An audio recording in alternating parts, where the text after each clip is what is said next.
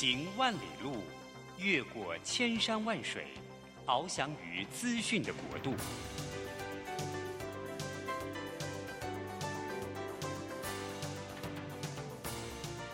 以全方位的视野，飞向更高更远的目标。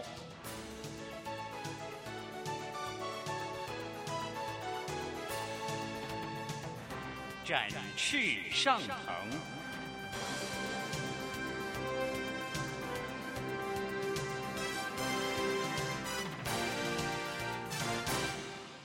场轻松学，本节目是由世界级电动巴士制造整合营运商唐荣车辆科技独家赞助播出。驱动绿能运输，实践低碳环境，唐荣车辆科技与您共创美好生活。这工作不是我的专业，我之前没有做过啊。奇怪了耶，事情都已经那么多，都做不完了，老板还啰里啰嗦的交代一大堆。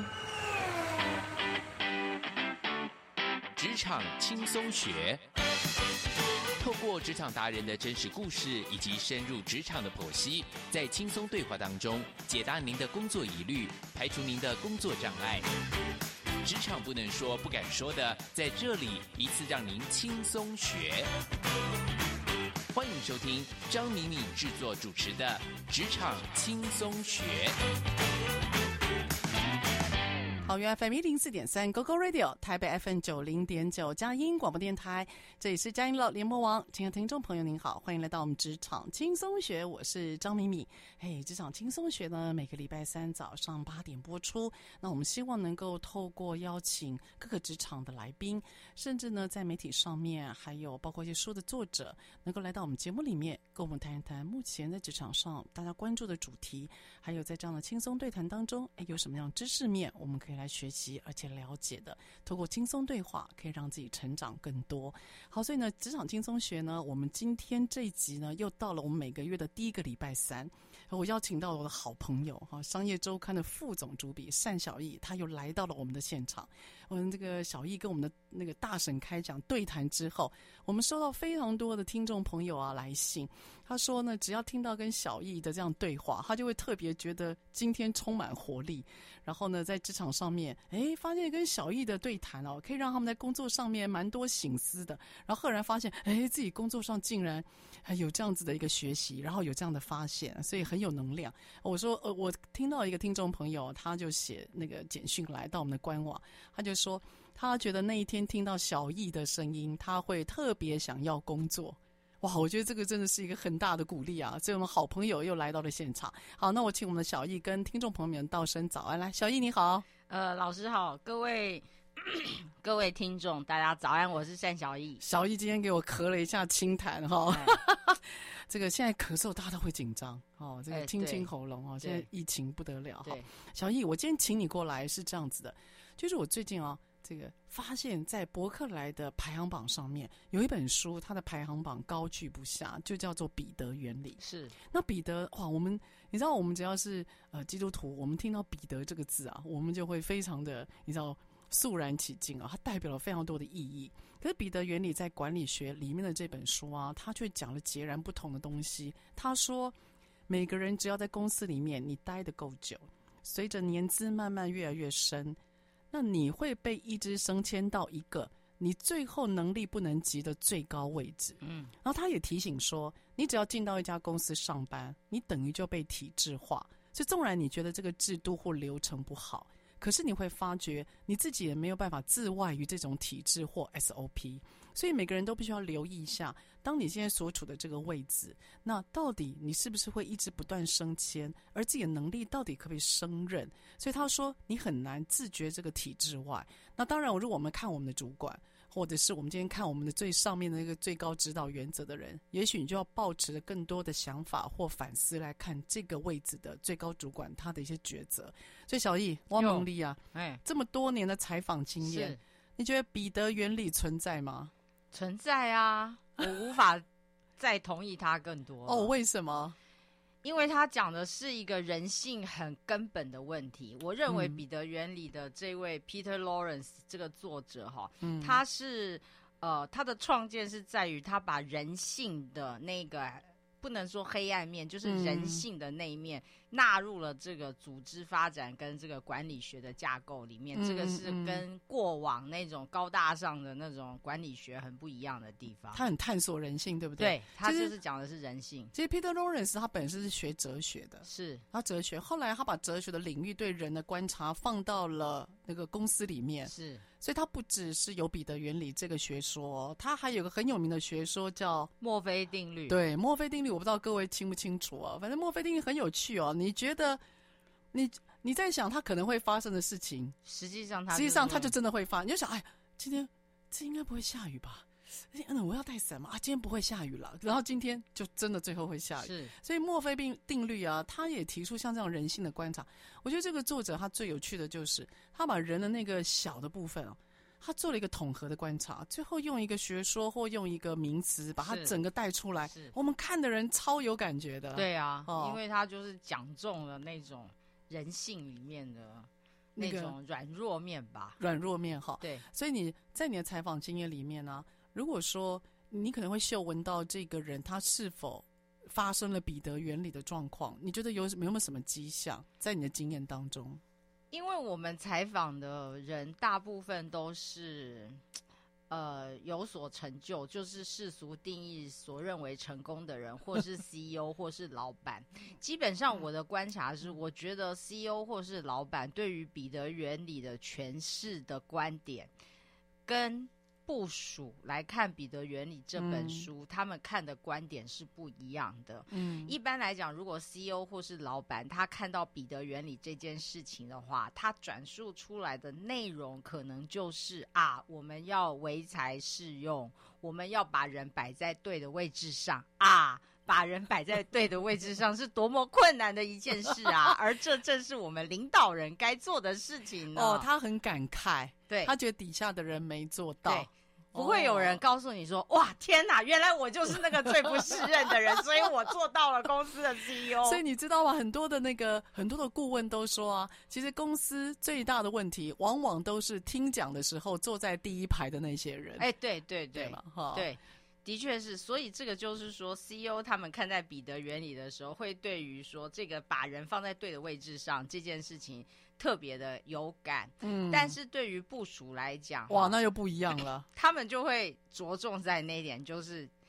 所有的老板，所有的主管都是不适任的，就是现因为你是不适任升，呃，不应该是这样讲，你升到那个位置之后，然后变成了不适任的主管，嗯，所以所有的老板是不适任的嘛？那他们就会心里心有戚戚焉，说，哎嘿嘿，原来你们都是不适任啊，啊，所以才会有一个名词叫猪头老板啊，是是是，哦。所以，如果说一个部署啊，他在看待老板的时候，他会觉得老板不是人。可是因为他是老板呐、啊，你又必须要在公司里面要对他服从，是，所以心里觉得是不是人。可是要去服从这个你心里觉得不是人的人，嗯、我觉得那个心里的 OS 会蛮多的、欸。哎，这个是一定的。哦，不过哈，这个就，哎，不是我要怎么样哈。不是因为是你这样讲，我会我会害怕。不是因为它是嘉音电台，但是关于这件事情，其实圣经里面耶稣有给我们很好的教战守则。哦，请说。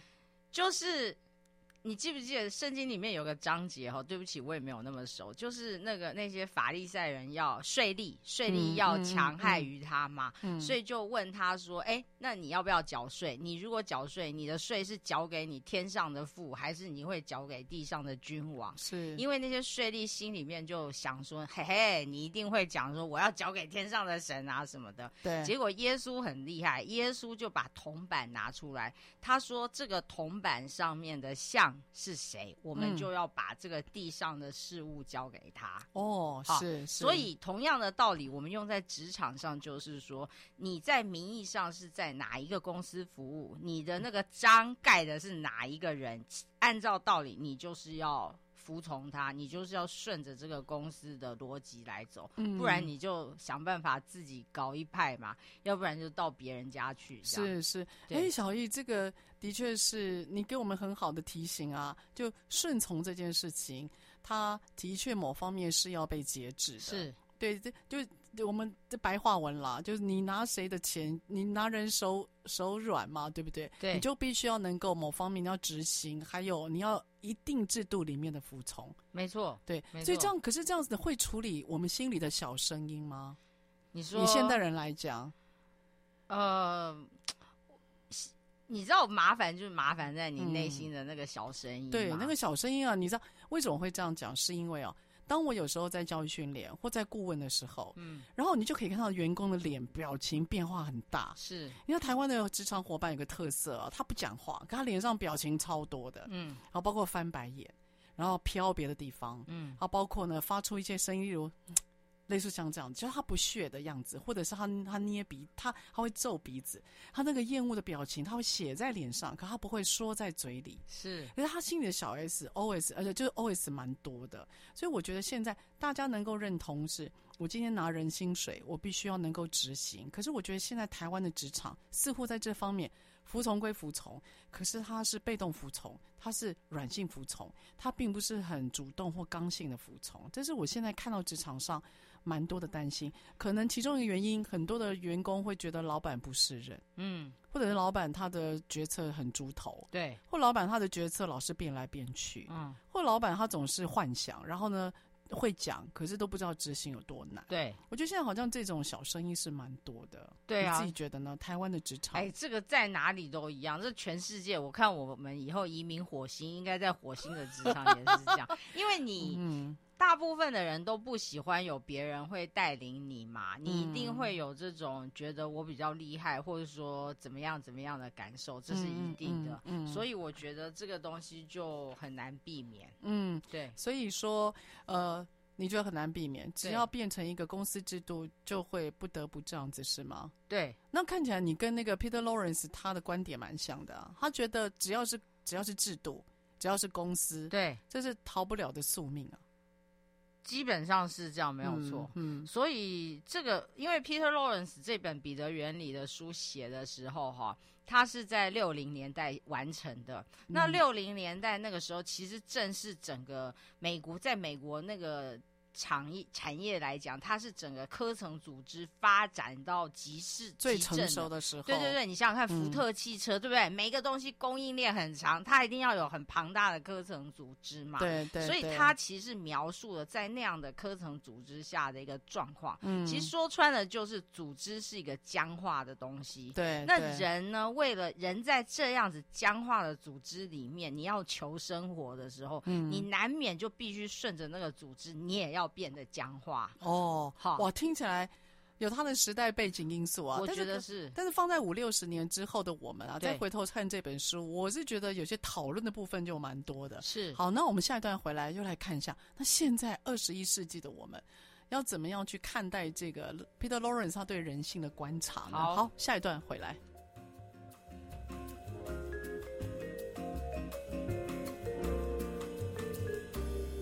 Grab your collar and get your hat. Leave your worries on the doorstep. Just direct your feet to the sunny side of the street. Can't you hear Peter Pat? And the happy tune is your step. Life can be so sweet on the sunny side of the street. I used to walk in the shade with those blues on parade.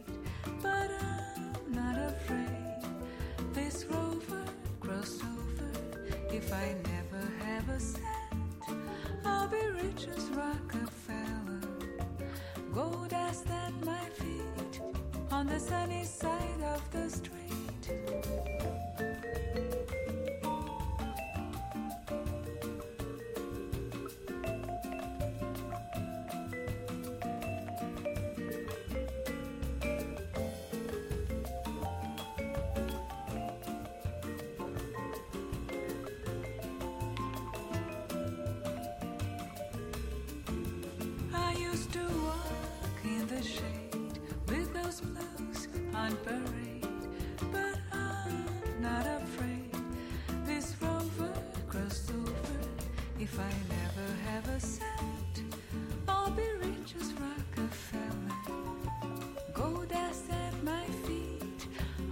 sunny side, on the sunny side, on the sunny side of street.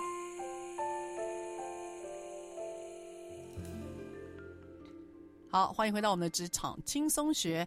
职场轻松学呢，我们这一节节目再度邀请我们的好朋友，嘿，商业周刊副总主笔单小易来到我们现场。S 小易，有，我们刚刚那个大老老批评了大师的观念，或者是有些反思了。是我其实那本书啊，在一九六零年代，它的背景我完全能够了解，因为那时候第二次世界大战刚结束嘛，然后因此日本有复苏的十年，还有丰盛的十年。然后接下来呢，服务业的兴起，金融的发达，再加上一九八零年代开始有所谓的网络这件事情，我觉得在所谓的科层组织的确有它的背景需要。可是也因为网络兴起，服务业开始起来，很多的新创它组织在扁平化，所以我觉得五六十年后的我们在看这一本书的时候啊，我觉得我们要有更多的反思，就解法了。因为你你你跟一个人讲说你来上班，你就是会升到一个很，你就是会升到一个很高的位置，然后你会变笨。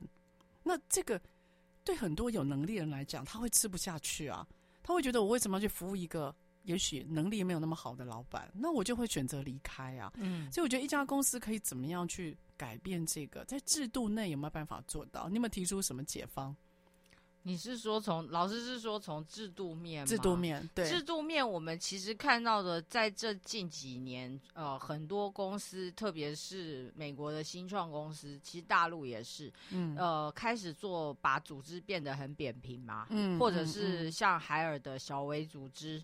或者就是这种打散的，用专案，用 project base，、嗯、而不是用人，不是打破原来的那个科层的状况，就一个萝卜一个坑这样子。对对对对对，他、嗯、把组织变得很扁平，嗯，然后用任务导向，而不是把组织挂在人上面，用整个、嗯、用打散的方式哈来。来降低这个人性在组织里面可能上下其手的空间，好，嗯嗯、用直接用竞争、用数字、用这个环境之间彼此的拮抗，嗯、来让这个呃更好的点子、更好的人可以出头。嗯，所以现在在组织面我看到是这样，嗯、那在企业文化面上的话，大概就是你看像 Ray Dalio 也好，或者是说像。一样嘛，哈，就戏骨的那个 Netflix 也好，他们讨论的都是要透明、平等、公开。因为你只有呃用透明、平等、公开，你可能用一个 dashboard 来管理，或者是用各种各样的沟通的老师的 OGSM 或者 OKR 或是 MBO 等等各种工具，都是为了要透明。嗯，那你只要够透明、够平等。的时候，其实也可以让这个人性、这个哈喜好，或者是这种上下其手的空间，也可以降低。嗯嗯。好，在企业文化面，我们看到这个。那至于个人层面呢？个人层面，那我们就更清楚的可以看到啦。早在呃大概八零年代左右，那个英国的管理大师 Charles Handy 就跟大家讲。嗯呃，跳蚤跟大象，嗯、他鼓励大家出来做跳蚤嘛。嗯、那现在我们的确看到这个个人工作者的状况越来越多。嗯、说穿了就是，如果你不欣赏你的老板。你就跳出来自己做啊，或者是说你就私底下化名为暗，去跟别人做 alliance 去斜杠嘛。所以从这几方面来讲，现在时代真的不同了。所以呃，不管是个人、企业文化面也好，或者是组织本身，都尝试着要往弹性的那方面去移动的时候。相较于呃以前六零年代 Peter 那个时候的话，就现在的变化会很多，嗯，因为现在就是整个竞争力的竞争程度太不一样了，而且最恐怖的是，你的敌手是在你看不到的地方，他就杀出一条血路来，然后把你就搞倒了。对，对，所以这种事情是大家最害怕的，以至于说变成说你整个组织就要化整为零。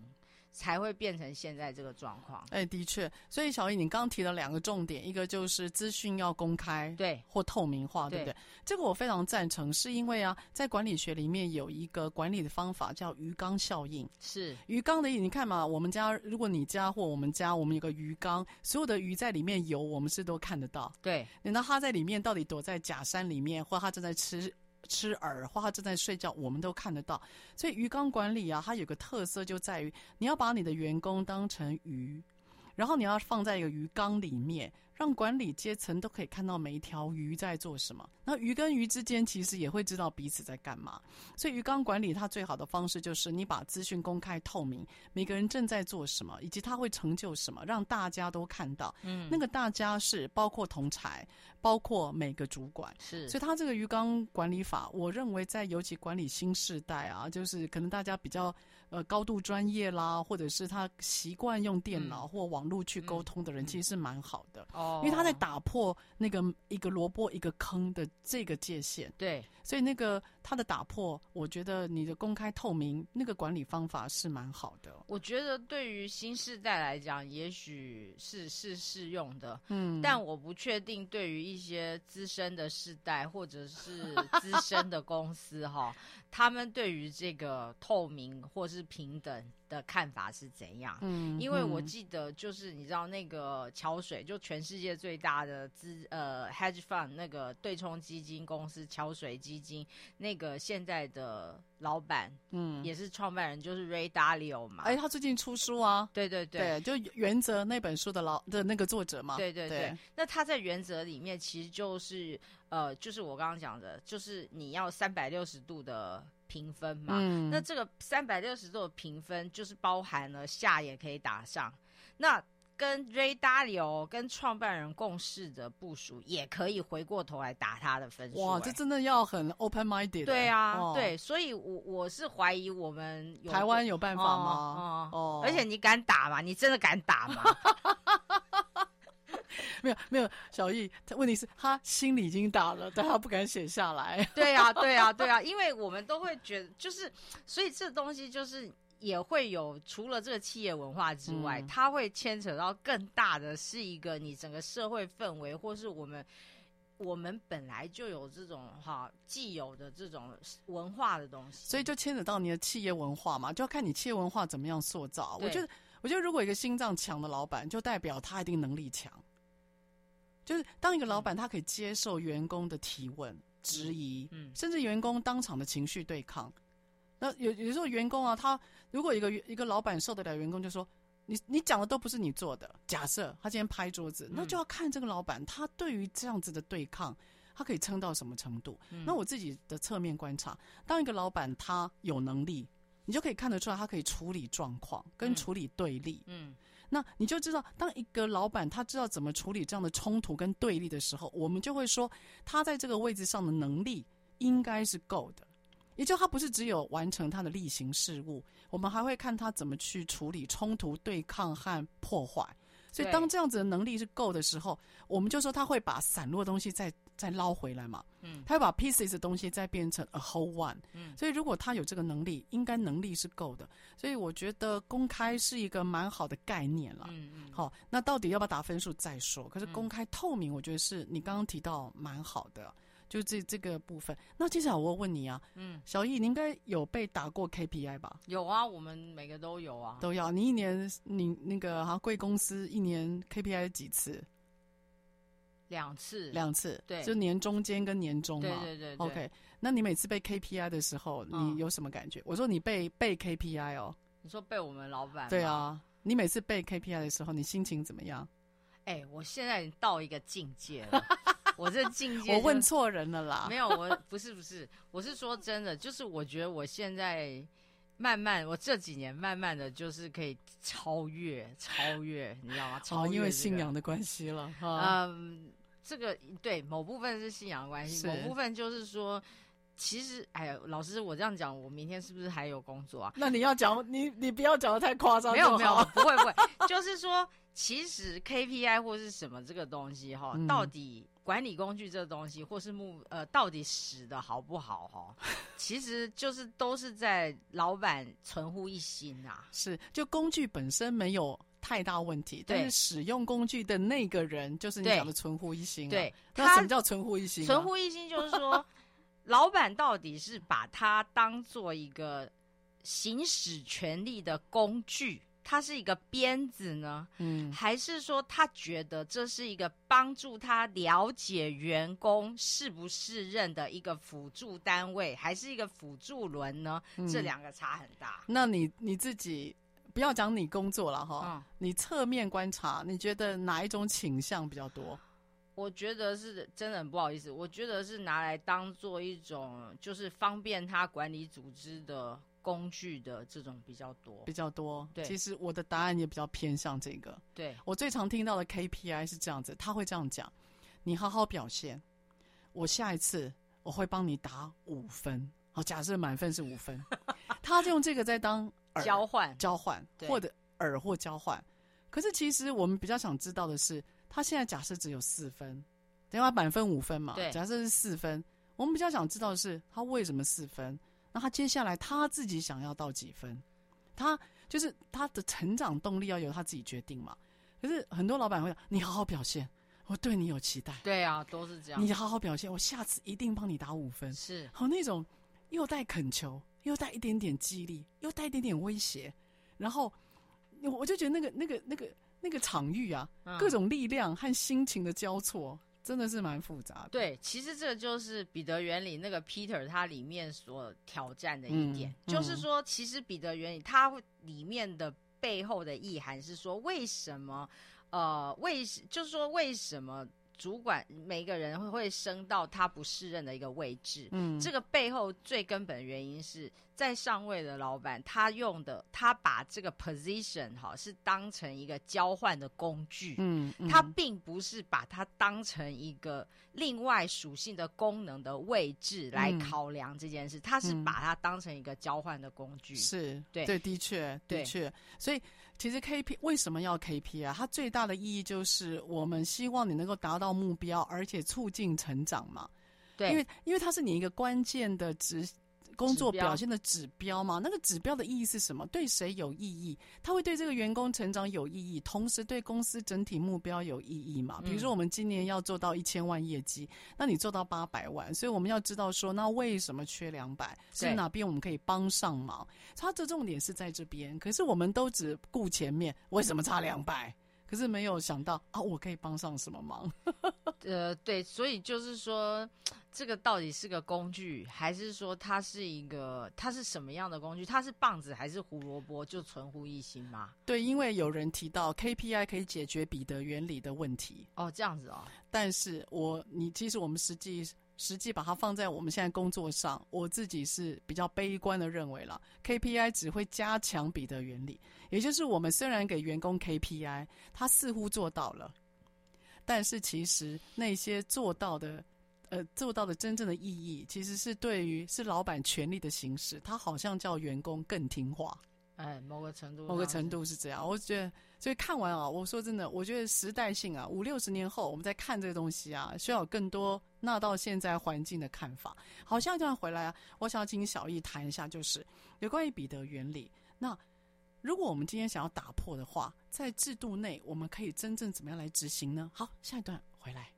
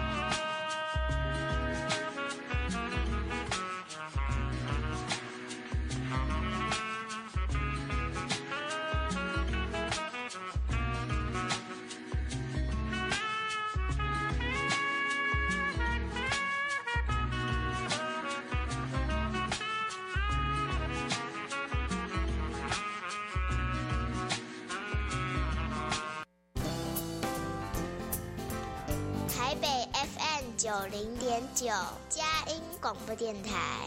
桃园 FM 一零四点三，Go Go Radio；宜兰 FM 九零点三，Love Radio。这里是佳音 Love 联播网，精彩节目，欢迎继续收听。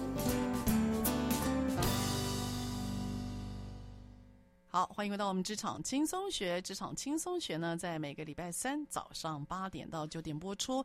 那现在才加入我们节目的朋友，您呢可以定频您的收音机。我们现在的频道是桃园 FM 一零四点三 Go Go Radio，台北是佳音电台 FM 九零点九。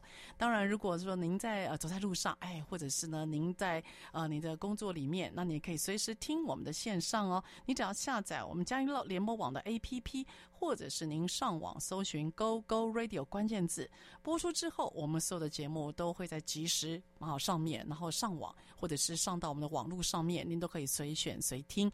好，我们今天请到的是我们的好朋友啊，小易。那小易呢，其实我为什么会请小易啊加入我们的电台，这样子每个月跟大家至少见一次面？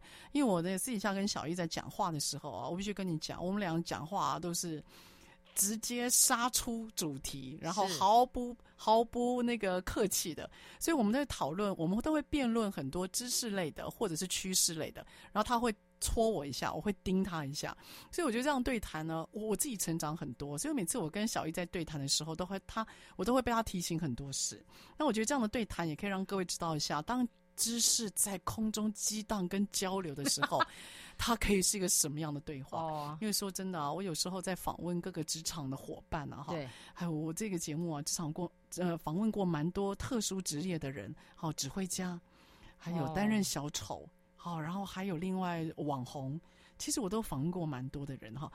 我觉得进入到人家的生活是一件蛮可爱的事，因为我很喜欢倾听，可是听久了哈，我也想要给自己来点刺激的，因为我总觉得这样的对话。还不够过瘾，所以我就把小胖小吧，我把小易给骗过来，然后希望呢，小易可以在空中的朋友们感受一下什么叫做刺激的对话、知识的交流，哇，那种那种那种雷电光火的感觉哈，真的很过瘾。所以一个礼拜来享受一次。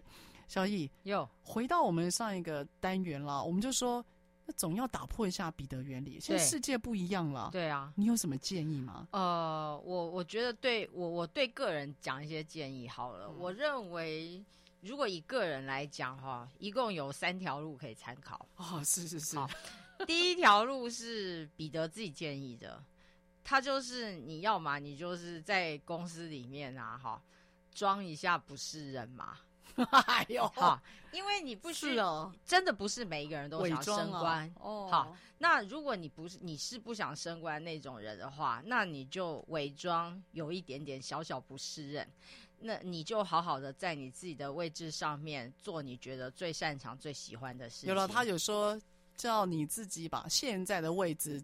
工作做到好就对了，对，不要不要一定要应声上去。对，但是、啊、对，但是就是一记得要有点小演技嘛，因为你得要有一些小小的不适任，诸如偶尔表现一下粗心啊，偶尔不小心小小的小得罪一下老板、啊，脆弱一下，对对对对对，对，不然你会被升上去嘛。哈，所以这是一个。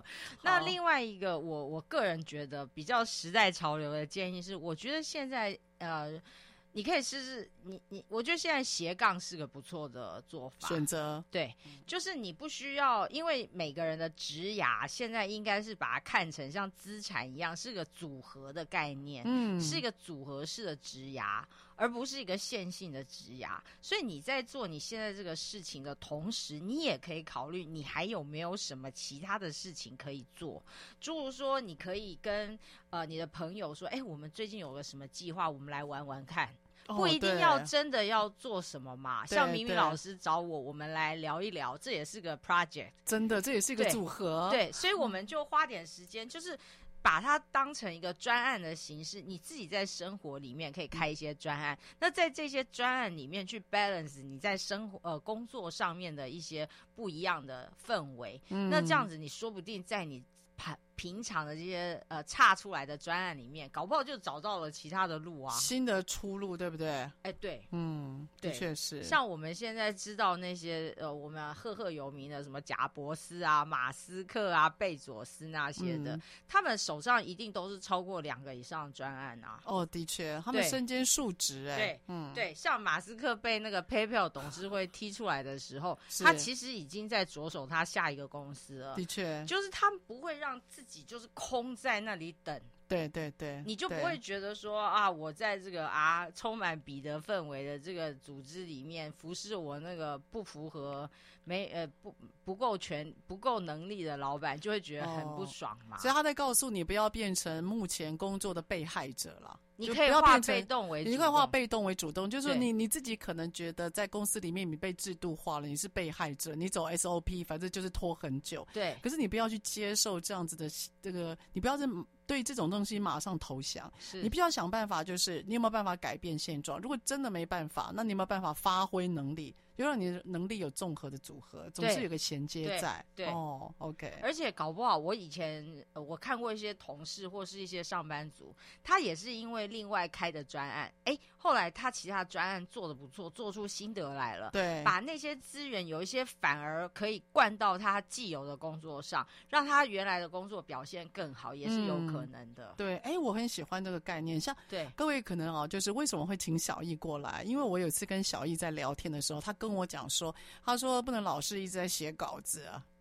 一直在笔耕嘛，因为小易他是从编辑、采访、总主笔嘛，这样慢慢历练过来。他跟我讲一句话，我印象超深刻。他说：“明明老师啊，我不能够从以前的写稿子、采访，然后我老是在做这件事情。他觉得沟通很重要，因此如果可以把它视觉化、视像化，是他想尝试看看的。所以我认识小易其实不是因为采访编辑，我认识小易是因为他的斜杠人生啊。因为那时候在弄商周 CEO 学院嘛，那学院本身是。一个课程啊，其实跟记者的角色真的差很大。对对对，我我简单来讲，你去当记者，好歹人家看你是记者，人家看你是商业周刊，我说真的，总是会、嗯、总是会客气三分。可是你今天办教育训练，你拿人家的钱，人家总是会评价你。哎，单小雨你主持的好不好？他评分满意度分数就给你下去，所以他这个完全不一样的评价。所以我觉得你在你这方面的实践呢，我必须要说，你不是讲讲而已，是是是你是玩的还蛮大的。我 觉得我是觉得这样子你会有不一样的视野啦。对，我觉得这样比较丰富吧。是，是是，因为如果不丰富的话，你你人生会没有活力，你知道吗？那等退休，问题是我们离退休离离我们人生最后一段路还很远呢。哦，你总要给让自己有利被利用的价值。我觉得这个是我很呼应的。是哦，对啊，所以你提到就是伪装一下，对吧？把不是人有时候。丢一下出来，就是我没有办法完全做到美好，对不对？伪装。然后第二个，你谈到可以让自己多斜杠，有个组合性的，可能一些能力吧，职涯吧。对对对对对。哦，OK。那我的解方了哈，我自己觉得，如果今天要打破彼得原理的话，我觉得在沟通上面啊，因为我觉得彼得原理他在暗示一件事情，就是权力的行使。就各位如果觉得啊，这。呃，你担心你身上那个位置之后，然后你是变成未来的彼得原理的受的人，那我觉得你在沟通上面啊，你一定要遵守一个原则，嗯、就是你一定要对每个人非常的感谢跟客气。哦，我觉得只要有感谢跟客气，它后面所代表的意思就是你会谦卑的去面对每个人的声音。就当你谦卑之后，你比较不容易骄傲；当你不骄傲的时候，你比较不会随便使用权力。所以我觉得，如果真的你在工作上面，然后你目前已经累到不能斜杠了，或者是你其实也装很久，但是没有成功，我倒觉得在沟通上面，你可以让自己多谦卑，就不要以为自己什么都懂。你知道，当一个人他装什么都懂的时候，代表他太在乎面子的问题。哦、是他很在乎面子的问题的时候，就代表他没有办法承受错误。一个人没有办法承受错误的时候，就代表他今天失去了进步的机会。真的，真的。对，所以我觉得你要谦卑的面对一切。你今天要聆听来自于新时代的声音，不要自己觉得什么都懂。纵然纵然上帝他指导，他指导了我们，对不起，知道我们人生的一切。可是你还是要很谦卑的面对世俗的人。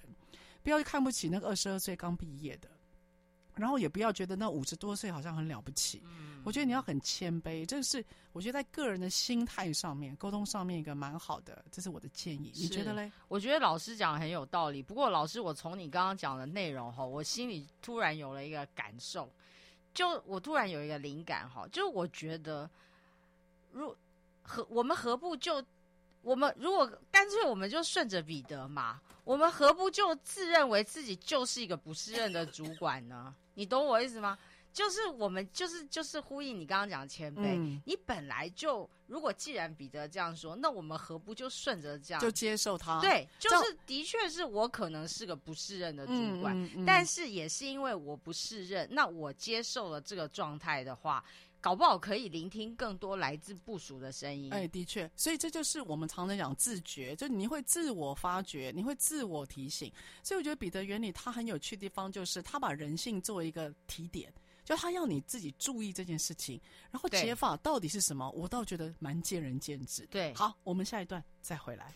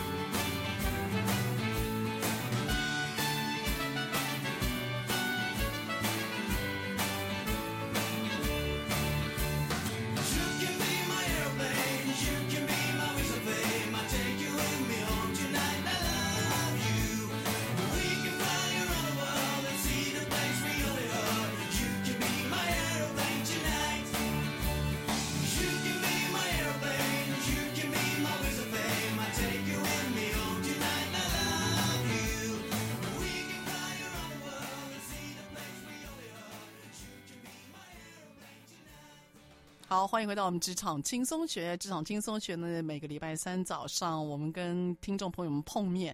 那今天请到我的好朋友单小艺，那个小艺在讲话的时候，大炮风格是我个人非常欣赏的。是。那刚刚跟他讲讲啊，那个突然我自己入戏了，一个那个 口水被哽到，咳了两下，所以每次跟小艺谈呢、啊，我都会没有办法控制自己啊。所以小艺，哟，我们提那个彼得原理啊。对。那如果我今天我有意识到说，哇，会有彼得啊。啊，彼得制度在啊，但是我今天想要开一家店，然后我知道有彼得原理这件事情，我当然不希望彼得原理在我的公司内发生啊，嗯、所以我可能呢，好，也许我今天开了一家新的公司，哦，这家公司可能是数位的，哦，是网络的，嗯，或者说今天它不是一个大的公司，是一个小的团体、小的公司，那你觉得数位转型，呃，你觉得数位或者是呃网络产业，甚至要做数位转型的公司，是就比较不会有彼得原理这样子的事情发生吗？你觉得呢？呃，我觉得是一定都会有嘛，因为他讲的就是个人性，所以只要有公司有制度，就难免会有这样的状况。对，因为你一定会有。阶级再怎么贬还是有阶级，嗯，那你只要有权利的时候，有管理、有赏罚，彼得原理这样的状况就容易出现。那怎么办？我我觉得我自己的看法给大家参考。我觉得一个就是。呃，小规模的，你可以做组织内的轮，你可以做不同功能的轮调。轮调，对，嗯、好比研发跟销售可以对调嘛。嗯，好，虽然他们会很不习惯，嗯，但是这个就是呃换位思考，让大家可以彼彼此保持一种警觉性。对，好，那另外一个是说我呃更大规模的，就是你要有非。投资在人人这个叫什么？就是人才培育的这个接班系统上。嗯嗯嗯嗯、那接班不是只有接 CEO，是每一个主管他都需要有接班的 pipeline 在那边。对对对。好，那所以这个东西需要呃。建立花时间去建立一套，好比说，请我们明明老师这么优秀的人来帮当顾问，建立起一套这样的人才制度。我会害羞哈。好，这样子就是说，如果全你突然有一天发现你全部的主管有八成以上都不是人，哎、欸，你马上有一个 pipeline 可以马上把这个人可以，可以接手了。对对对对。哦、OK。那我觉得就是，而且其实彼得原理讲的那那种主管很常是说他临时。被换上来当主管，对对，好，那、嗯、都缺乏培训，所以如果有一个很好的培训主管的系统的话，嗯、甚至甚至。在既有的主管，你把让他培养他的接班人当做他的 KPI 哦，对对，把他放到制度里面，干脆对对对对，用制度去管制度。对、嗯，那你就不会断了那个主管的 pipeline 的时候，你主管变成彼得的几率就下降了嘛？这倒是。不过小鱼，我要我要补充一下，我自己蛮推荐轮调的。对。然后我每次啊，我在辅导的时候，我只要讲到轮调，你知道那个，我就说啊，你们 IT 产业 IT 的伙伴们，你们可以去玩一下业务。你知道 IT 的伙伴就会跳脚了啊，他会觉得说他完全不懂业务啊，他要怎么做？他就是不懂才要你啊。然后呢，接下来业务就说哇，那怎么可能？我又不是 IT 的人才。这个这的确是因为他会有专业的障碍。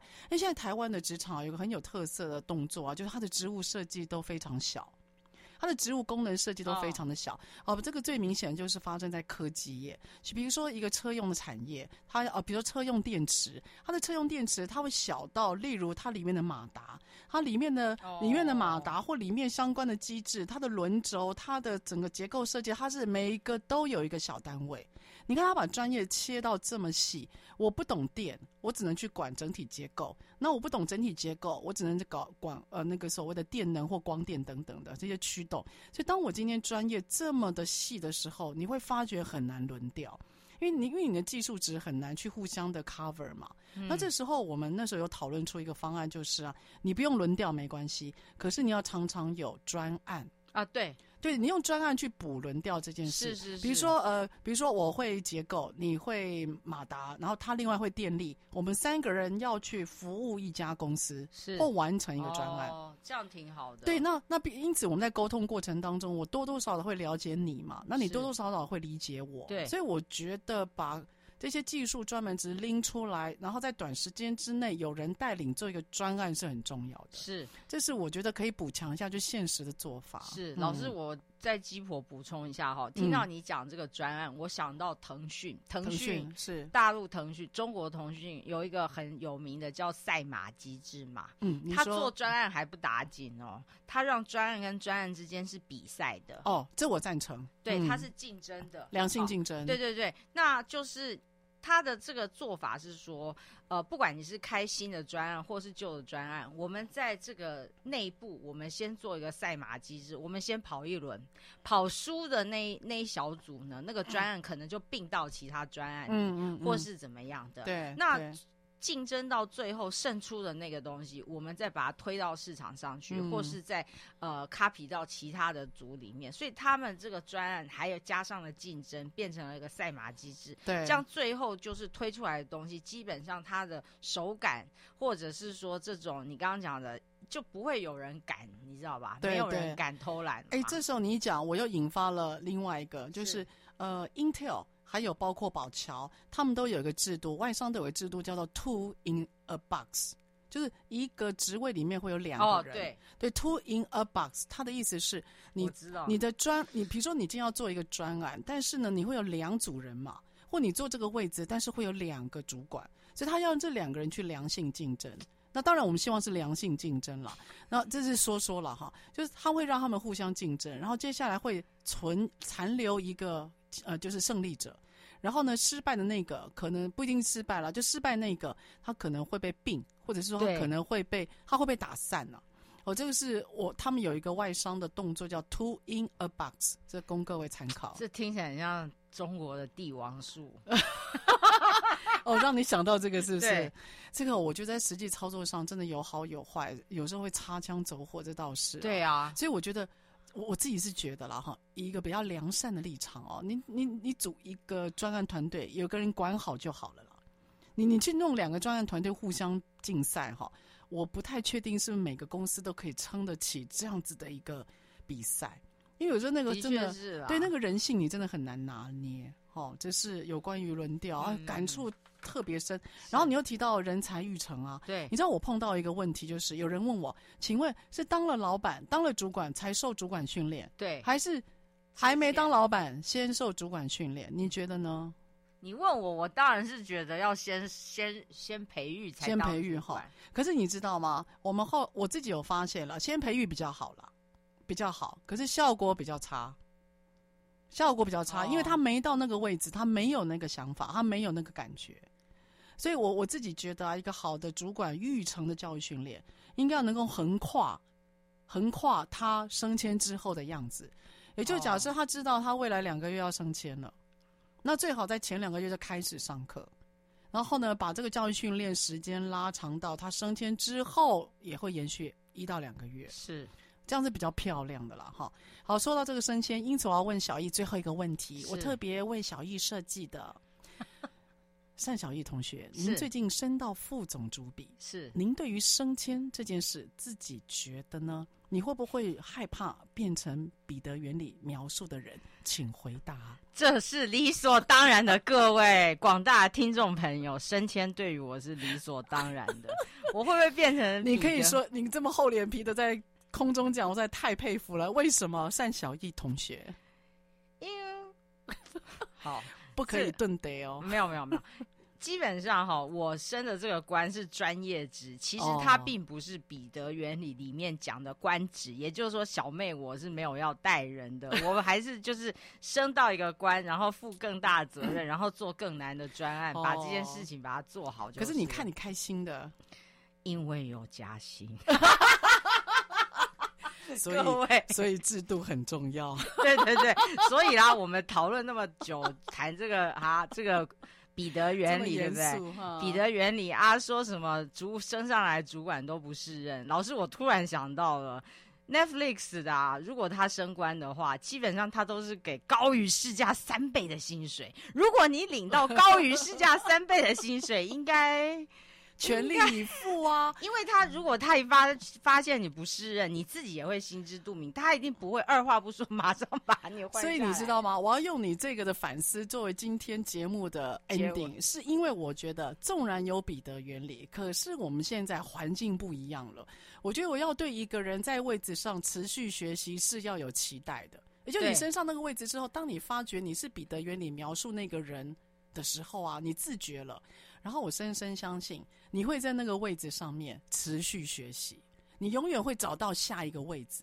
当然，你会让自己找到下一个位置，不管是制度的位置还是心理的位置。我觉得做的好不好，称不称职，其实每个人心里都有数。是是是，哦、不然就跟周星驰讲的这样子，不就跟咸鱼没两样了吗？